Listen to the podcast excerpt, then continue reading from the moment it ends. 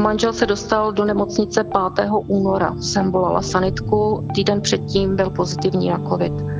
Vyšel z ní teď, dneska to je 14 dní, co je v jevíčku, takže 8 až 9 týdnů byl napojen asi na co šlo. Tím, že mu je 54 let, tak ta rekonvalescence jde velmi pěkně, bych řekla. Samozřejmě lékaři odhadují do normálního stavu, jako byl dva roky.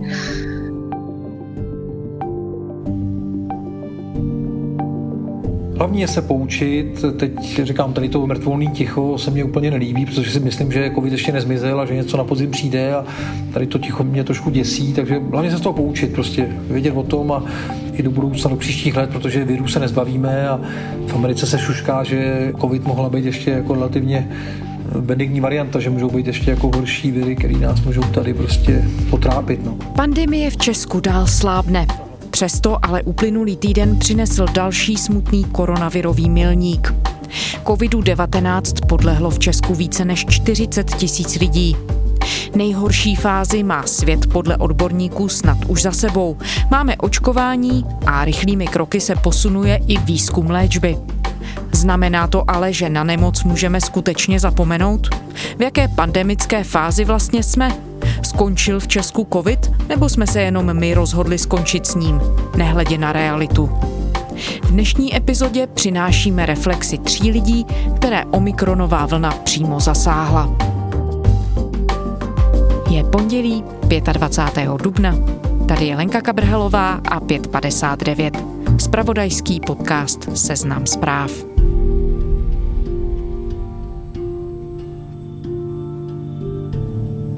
Jmenuji se Lenka Němcová, pracuji jako odborný pracovník v nemocnici na oddělení rehabilitace a jsem z Vysokého míta. Co se týkalo rodiny, tak to bylo vlastně až teď v lednu, kdy já jsem slavila padesátiny, sešli jsme se jenom rodina úzká, to znamená dcery, zeťové a já s manželem šest osob kde jsme si to zřejmě předali, ten Omikron. Vlastně po týdnu manžel byl pozitivní, postupně všichni, nicméně ten vývoj u manžela začínal být po týdnu takový zhoršující se. Jeho lékařka ho chtěla odeslat do nemocnice a on odmítl tedy. Zároveň se udělal rengen plic, přičemž nevykazoval žádné změny na plicích ani CRP. Žádným způsobem nevykazovalo nějaký vysoký zánět v těle. Manžel zůstal doma s tím, že dostal kortikoidy a podle vývoje, že se uvidí. Nicméně v sobotu ráno jsem volala záchranou službu, protože horečky neustávaly na to 9.30. Manžel vůbec nekašlal, kromě horečky a toho, že více spal a zrychleně dýchal, jsem nepoznávala nějaký vážný respirační ohrožení. Nicméně teda jsem zavolala sanitku, manžela si převzali a převezli ho do Litomyšlské nemocnice, kde byl přidělený na covid pokoj. Po dvou dnech mě sdělili, že ten nález není vážný na plicích, a že si tam manželi spíše víceméně pohlídají a nechají ho tam. No a v pondělí mi volali, že manželův stav se tak zhoršil, že mu nemůžou už nějak pomoct, nepomůžou mi žádné léky, žádné protilátky a že mám očekávat definitivní konec. Takže on pak ležel na jib na řízené plecní ventilaci s tím, že stále měl horečky. Po deseti dnech, kdy zjistili, že už není pozitivní, Dostal se na áro, přičemž ten stav byl stejný, ne horší, že opravdu jsme nevěděli dne ani hodiny, kdy k čemu dojde. A na áru musím tým a pana primáře Havla vyzvednout, protože jeho skvělý jednání, přístup i za jakékoliv situace, která by nastala, byl pro mě úžasným přístupem profesionálním. I zatím stálo, že obstaral laserovou terapii pro manžela. O to jsme se teda pak pokusili i my a zase nám vyhověla ta firma na naši žádost, spojila se s nemocnicí a opět manžel se ozařoval. Nicméně v průběhu toho všeho došlo několikrát k těm zlomům, kdy manželovi praskla plíce, Opět to vypadalo hodně špatně, pak se to zlepšilo. Bylo to vlastně takových devět týdnů boje nahoru a dolů. A v těch posledních asi 14 dnech, kdy jsem byla s panem primářem na konzultaci, kdy mě řekl, že už snad vidí nějakou optimistickou cestu, tak došlo k tomu, že manžel upadl do bezvědomí a museli ho intubovat. Manžel byl na tracheostomii, poměrně dobře se držel se saturací, která se mu zlepšila. U něj nastal hlavně problém s oxidem uhličitým, který otravoval to tělo a nedokázal se dostat samovolně z těla pryč. No ale nevím, asi zázrakem, kdy manžel se na té tracheostomii dusil i po odsávání, vyndali tu trubici a vlastně dá se říct, že lusknutím prstu se manžel po vyndání začal lepšit.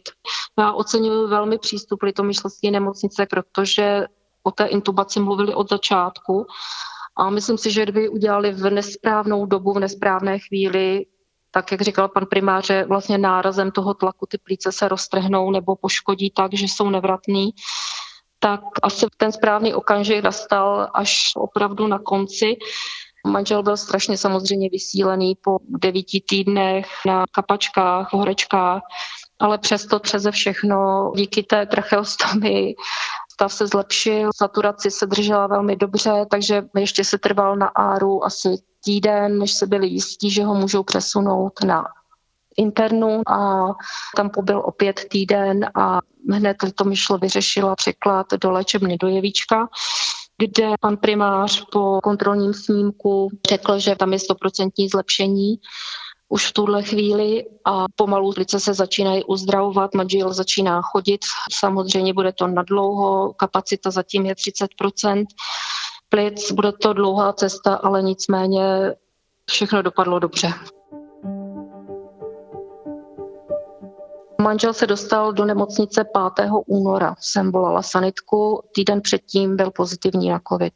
Vyšel z ní teď, dneska to je 14 dní, co je v jevíčku, takže 8 až 9 týdnů byl napojen asi na co šlo. Tím, že mu je 54 let, tak ta rekonvalescence jde velmi pěkně, bych řekla.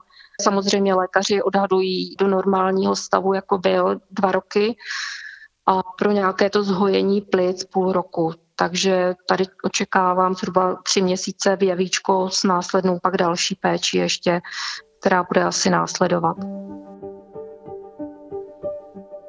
Moje dcera pracuje v nemocnici, já pracuji v nemocnici. Přežili jsme to bez jakékoliv újmy a nikdo z nás se nenakazil.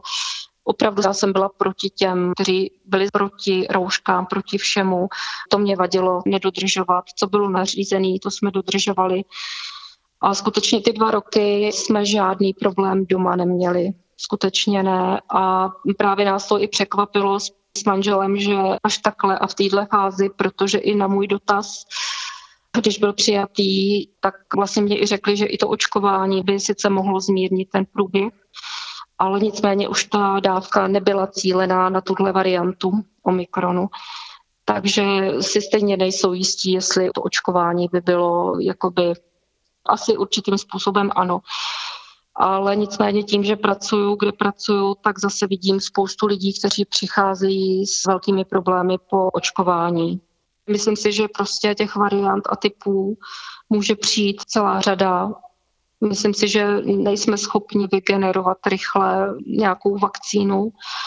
A je otázka samozřejmě na každém organismu imunitní reakci, jak se dokáže ke všemu postavit. Vím, že Manžel tam byl přijatý na tu internu s pánem, který měl všechny tři dávky. Byl teda ročník 58. V prosinci měl poslední dávku a ten pán zemřel na pneumonii hned po manželovi do 14 dnů.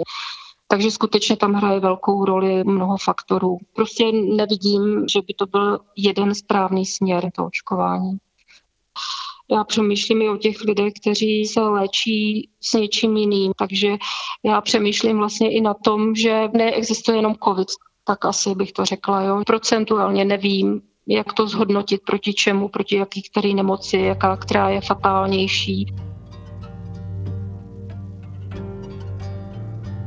Myslím si, že určitě přijde nějaká varianta, určitě. Ale teď zase otázka, jestli toto očkování je prostě dobrý provádět jako pro všechny typy chřipek se připravuje nějaká vakcína. Nemyslím si, že skončil, myslím si, že to třeba se nebude jmenovat COVID, nicméně nějaké opatření, které se stanoví, by se měly dodržovat a posilovat imunitu, jak to jde.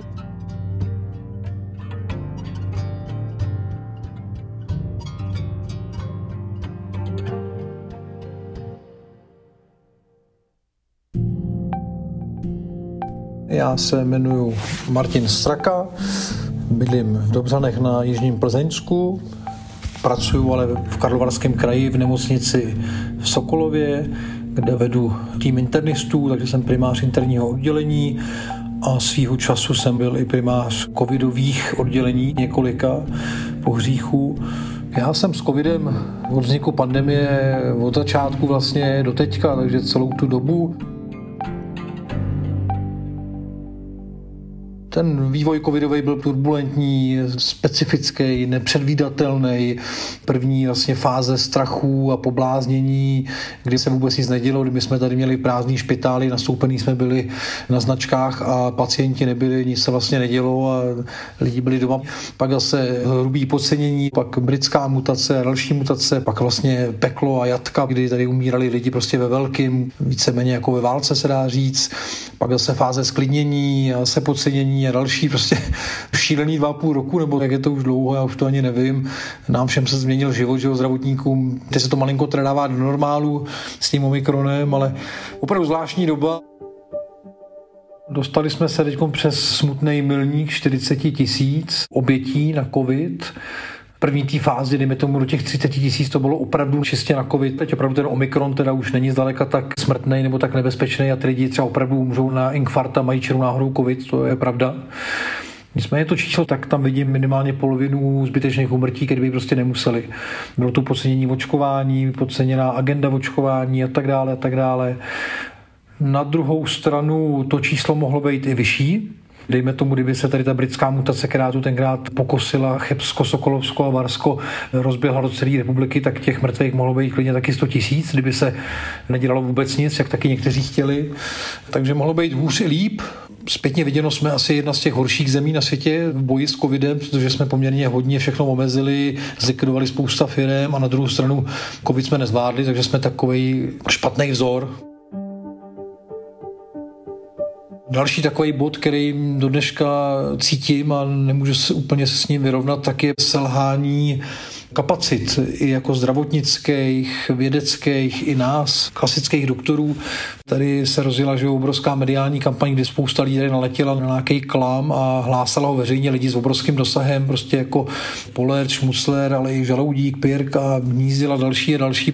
Ty lidi mají obrovský dosah a oni mohli ty lidi ovlivnit, že přestali v COVID věřit, v jeho nebezpečnost, nenechali se očkovat a pak třeba umřeli. Takže tady jsme selhali vědecká obec jako celek, tady to mělo být určitě jinak. Na to byla to věc nová, nikdo s tím do té doby moc zkušeností neměl, tak já doufám, až přijde nějaká další, buď vlna, nebo třeba jiný brouček, který nás tady bude chtít kosit, tak snad už i jako doktorstvo, vědectvo se k tomu postavíme zdatněji a hlavně ty, co mají mluvit, mluvit budou a ty, co mají mlčeti, budou držet ústa. COVID měl několik etap, že několik fází. Ta první byla taková, takže jsme se všichni báli, všichni jsme poslouchali, nic se nedělo. Pak byla druhá etapa, kdy už teda se dělo, ale bohužel se toho docela poměrně hodně podcenilo. A ta etapa byla blbá v tom, že my jsme neměli vlastně žádný zbraně na ten COVID. To byla takový ten vrchol leden únor 2021, kdy tady opravdu třeba u nás v Sokolově nebo i v Chebu, ve Varech a pod Krkonoší umírali desítky, stovky lidí a my jsme neměli nic, když to úplně jako přeženu, tak jsme měli kyslík a byly tady brutální počty lidí, kteří se nedali zvládnout a bylo to prostě nepříjemné a tady to asi ne každý z těch zdravotníků zvládnul. To, když jako nemůžete někomu pomoct a ani na ně nemáte lůžko a ventilátor a všechno, tak to je věc, když nikdo není vyloženě jako psychicky odolný, tak to nemusí prostě unést a třeba z toho zdravotnictví spousta lidí jako opravdu odejde nebo odešla už. Pak ta další fáze třeba, ta s tou deltou, ta tam už to bylo jiný, tam sice, když to malinko přeženu, tak umírali ty, jako co podlehli těm klamům, těm dezinformacím, tak se prostě nenechali neočkovat a umřeli třeba, ale ty očkovaný a dejme tomu neúplně 90 letí nemocní, tak ty prostě přežili A hlavně už jsme na ně měli i léky, že jo? takže my jsme pak spousta lidí mohli zachránit. Že už tady šly být ty monoklonální protilátky a antivirotika prostě a už se vědělo, už odpadly takový ty pokusy jako volný o ivermectinu a podobných věcech, to nevyšlo. A už byly nějaký postupy, už vlastně vydala i Česká infekcionistická společnost v oficiální postupech, že už jsme jako měli pravidla. Ještě v tom lednu, únoru, tak to jsme jako improvizovali, to ani jako nechci úplně poodkrývat, co se tam všechno jako dělo tady v tu dobu, to nebylo hezký, jako Říkám, někdo to nedal, tady to neskous. Na druhou stranu nás to nějakým způsobem i stmelilo, protože to byla hodně specifická situace a museli jsme se naučit fakt improvizovat, komunikovat s rodinama hodně.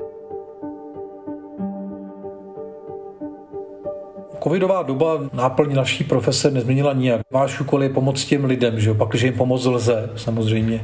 Váš úkol je vrátit toho člověka do nějaké slušné kvality bytí. To je prostě úkol toho zdravotníka, v tom se nic nezměnilo. Byly tu specifika, že jste na to prostě neměli prostředky, neměli jste na to léky, neměli jste na to lůžko, neměli jste na to personál, tak to bylo takový schizofrení, že to bylo prostě nepříjemný a říkám, ne každý tady to zvládnu. A do toho to bylo samozřejmě nepříjemný tou mediální nějakou honitbou, nebo jak to nazvat, kdy opravdu ta dezinfoscéna rozjela pekelný obrátky, že jo, a i se vlastně na nás útočilo. Teď se tady viděli ty mrtví lidi, kteří být nemuseli, kdyby jenom prostě nechali se podle doporučení navočkovat a tak dále a tak dále, tak to vás štvalo a někdy se třeba i malinko jako ty nervy neudržely na úzdě, no, to je pravda. Já osobně jako Martin Straka jsem byl takový doktorský Pavel Novotný, takže jsem si nebral úplně servítky a samozřejmě někteří ti spolupčani, tak ty pak mi to dávali jako po mailech hodně sežrat a různé výhrušky a nebylo to úplně příjemný, ale nic, to už jsem jako hodil za hlavu, o to nešlo. No. Blbý je, že jsme ty lidi nemohli prostě přesvědčit. My vlastně nevíme, co se vlastně děje. Jo, když to vrcholilo a než Putin COVID zrušil s panem ministrem Válkem, tak jsme měli informace že od různých epidemiologů, expertů nebo i z rozhlasu, taky jsme z toho sami jako čerpali. Vlastně nějaký jako nevím vlastně, co bude, jestli na podzim přijde, nepřijde. A mě ty informace chybí. Já jsem sám zvědavý na to, co přijde. O očkování se vůbec nemluví, to se úplně nechalo už jako jenom na lidech, ale když necháte něco na lidech, tak samozřejmě to dopadne, jak to vždycky dopadá. Jestli přijde na podzim vlna, jestli bychom se měli konzumovat nějak třeba před podzimem přeboostrovat. Možná teda poslouchám špatný pořady nebo čtu špatné noviny, ale teď je za mě ticho nula a já o ničem nevím. Nejsilnější pro nás byly samozřejmě ty příběhy těch lidí, který jsme znali. No. Můj kamarád, kolega bydlí tady v městečku v Horním Slavkově, je tam vlastně i zastupitel radní a prostě ty lidi se na něj obraceli, že spousta lidí byli jeho kamarádi a tam jako vymřeli celý rodiny. Třeba ze čtyř členů rodiny tři umřeli. To byly jako silný příběhy. Ten Slavkov to schytal ve velký míře, tam opravdu jako umřelo prostě nemalá část toho města. Jo. Takže to bylo to děsivý. No pacienty covidový máme do teďka, že jo, ty neskončily nikdy, ale přiznávám, že ten Omikron ty lidi nekosí ve velkým, jak to dělali ty mutace předtím. Ta varianta Omikron je poměrně mírná. Častokrát je to fakt jako náhodný záchyt, že člověk přijde s něčím úplně jiným a vyjde třeba pozitivní, když se někam bude překládat. Takže je to pro nás nepříjemné, že ty lidi musíme izolovat a pak různě testovat a tak, ale to je spíš jako jenom logistika. Jo. Medicínsky to úplně problém není. Teď umírá těch lidí, že kolem 20, což není samozřejmě úplně málo, ale oproti těm číslům předtím je to minimum a z těch 20 jsem si jistý, že opravdu klasicky jako na covid těch lidí už tolik není, no, že to jsou prostě náhodný záchyty, kdy umře člověk s covidem. Denně potkáváme lidi s covidama, přijíždějí záchrankama, přicházejí, ale říkám, i třeba ty plíce, jo, co jsme viděli, opravdu ultra ošklivý nálezy na rengenu plic, tak dneska ty plíce už nejsou tak posížený, opravdu lidi nemají takhle velký zápaly plic. Samozřejmě 90 letý dědeček, který nemá imunitu, tak se mu to může stát osudným, jo, ale to je chřipka nebo jiný virus. Takže opravdu s Omikronem ta nebezpečnost se opravdu snížila a teď to pro nás není hlavní téma, řešíme už samozřejmě i ty jiné nemoci, tam bylo úplně extrémně divný, to jsme nikdo nepochopil. My jsme tady jednu dobu, kolem toho února, neměli ani jednoho necovidového pacienta. Jsme nechápali, jak je to možné, kde jsou všichni ostatní infarkty, selhání ledvin. Tady opravdu bylo třeba 110 lidí a všech 110 mělo covidový zápal a nebyl tu ani jeden pacient jako mimo to. Nechápu do dneška. Zpětně by člověk samozřejmě dělal spousta věcí jinak, určitě i vláda, určitě i Vojtěch a další ministři, ale Hlavní je se poučit. Teď říkám, tady to mrtvolný ticho se mně úplně nelíbí, protože si myslím, že covid ještě nezmizel a že něco na podzim přijde a tady to ticho mě trošku děsí, takže hlavně se z toho poučit, prostě vědět o tom a i do budoucna, do příštích let, protože virus se nezbavíme a v Americe se šušká, že covid mohla být ještě jako relativně benigní varianta, že můžou být ještě jako horší viry, které nás můžou tady prostě potrápit. No. Tak moje poselství je to nepodcenit a hlavně poslouchat lidi. Od začátku, od prvního dne do posledního dne jsem z toho byl konsternovaný, že se prostě neposlouchali odborníci, rozhovor poskytovali zubaři a kardiochirurgové a tím se jako naslouchalo. To byla obrovská chyba. A ještě tady byly hony na Maďary a konvalinky a na flagry prostě. Takže poslouchejme odborníky no, a nevěřme populistům.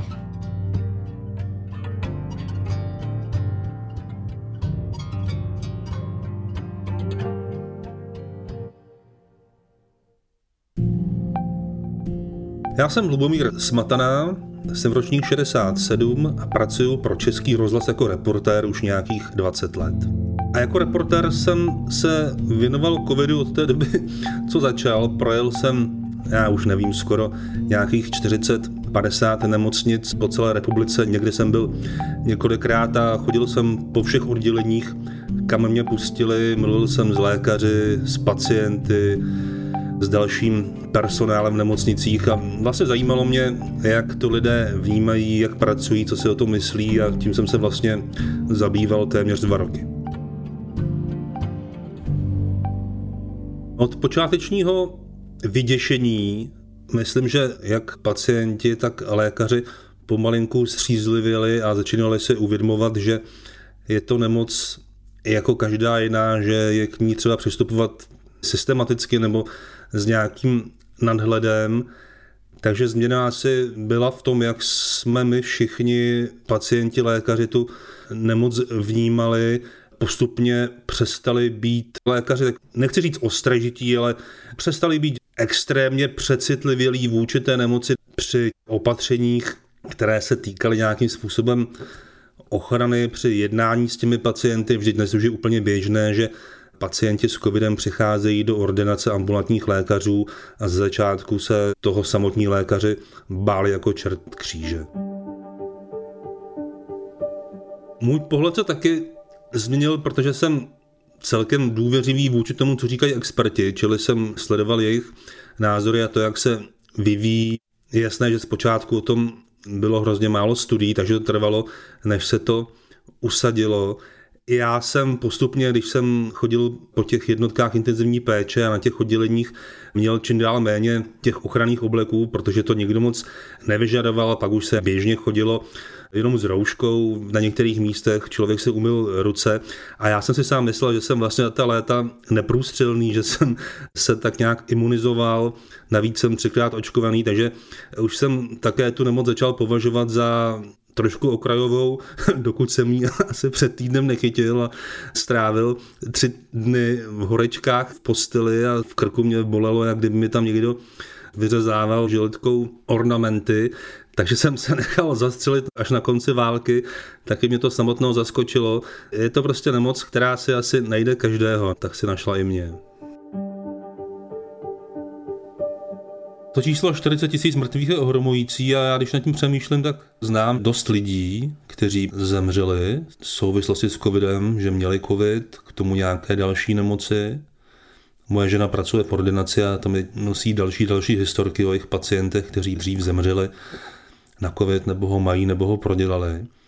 Ale vlastně musím říct, že 24. února, když Rusové napadli Ukrajinu, tak pro mě ten covid skončil. Já jsem vlastně tím přestal moc přemýšlet, protože jsem ten den odjel na Ukrajinu a postupně jsem se začal věnovat tomuto tématu. A potom těm ukrajinským uprchlíkům v Česku.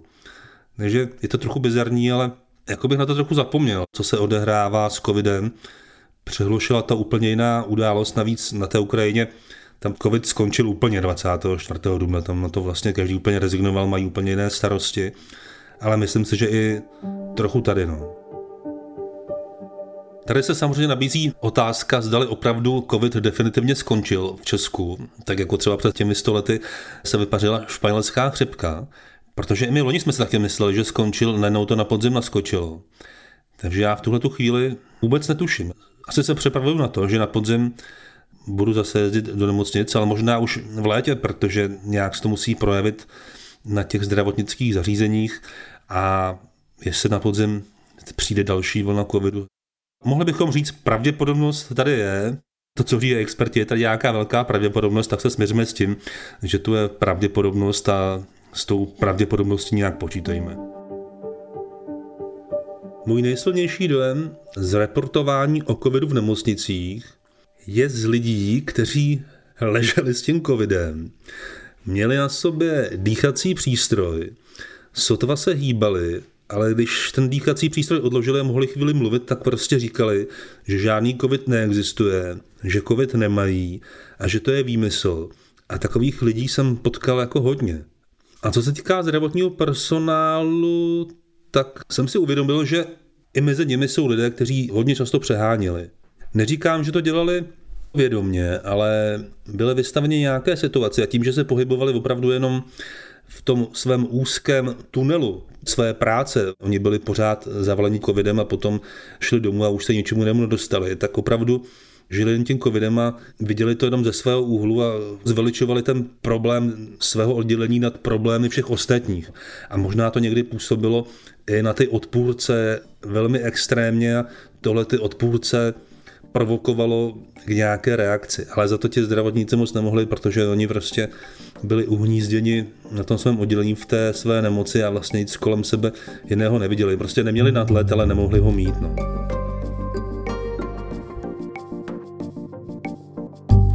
A to je z pondělního vydání podcastu 559 vše. Naše epizody najdete každý všední den na platformě podcasty.cz, na seznam zprávách i ve všech podcastových aplikacích. Děkujeme, že nás posloucháte. Pokud to děláte rádi, dejte vědět i ostatním, že tady jsme. Řekněte o nás svým přátelům, rodinám i známým. Psát nám můžete na e-mail za minutu 6 zavináč sz.cz i na stejnojmené profily na sociálních sítích Twitter a Instagram. To byla Lenka Kabrhalová. Těším se zítra.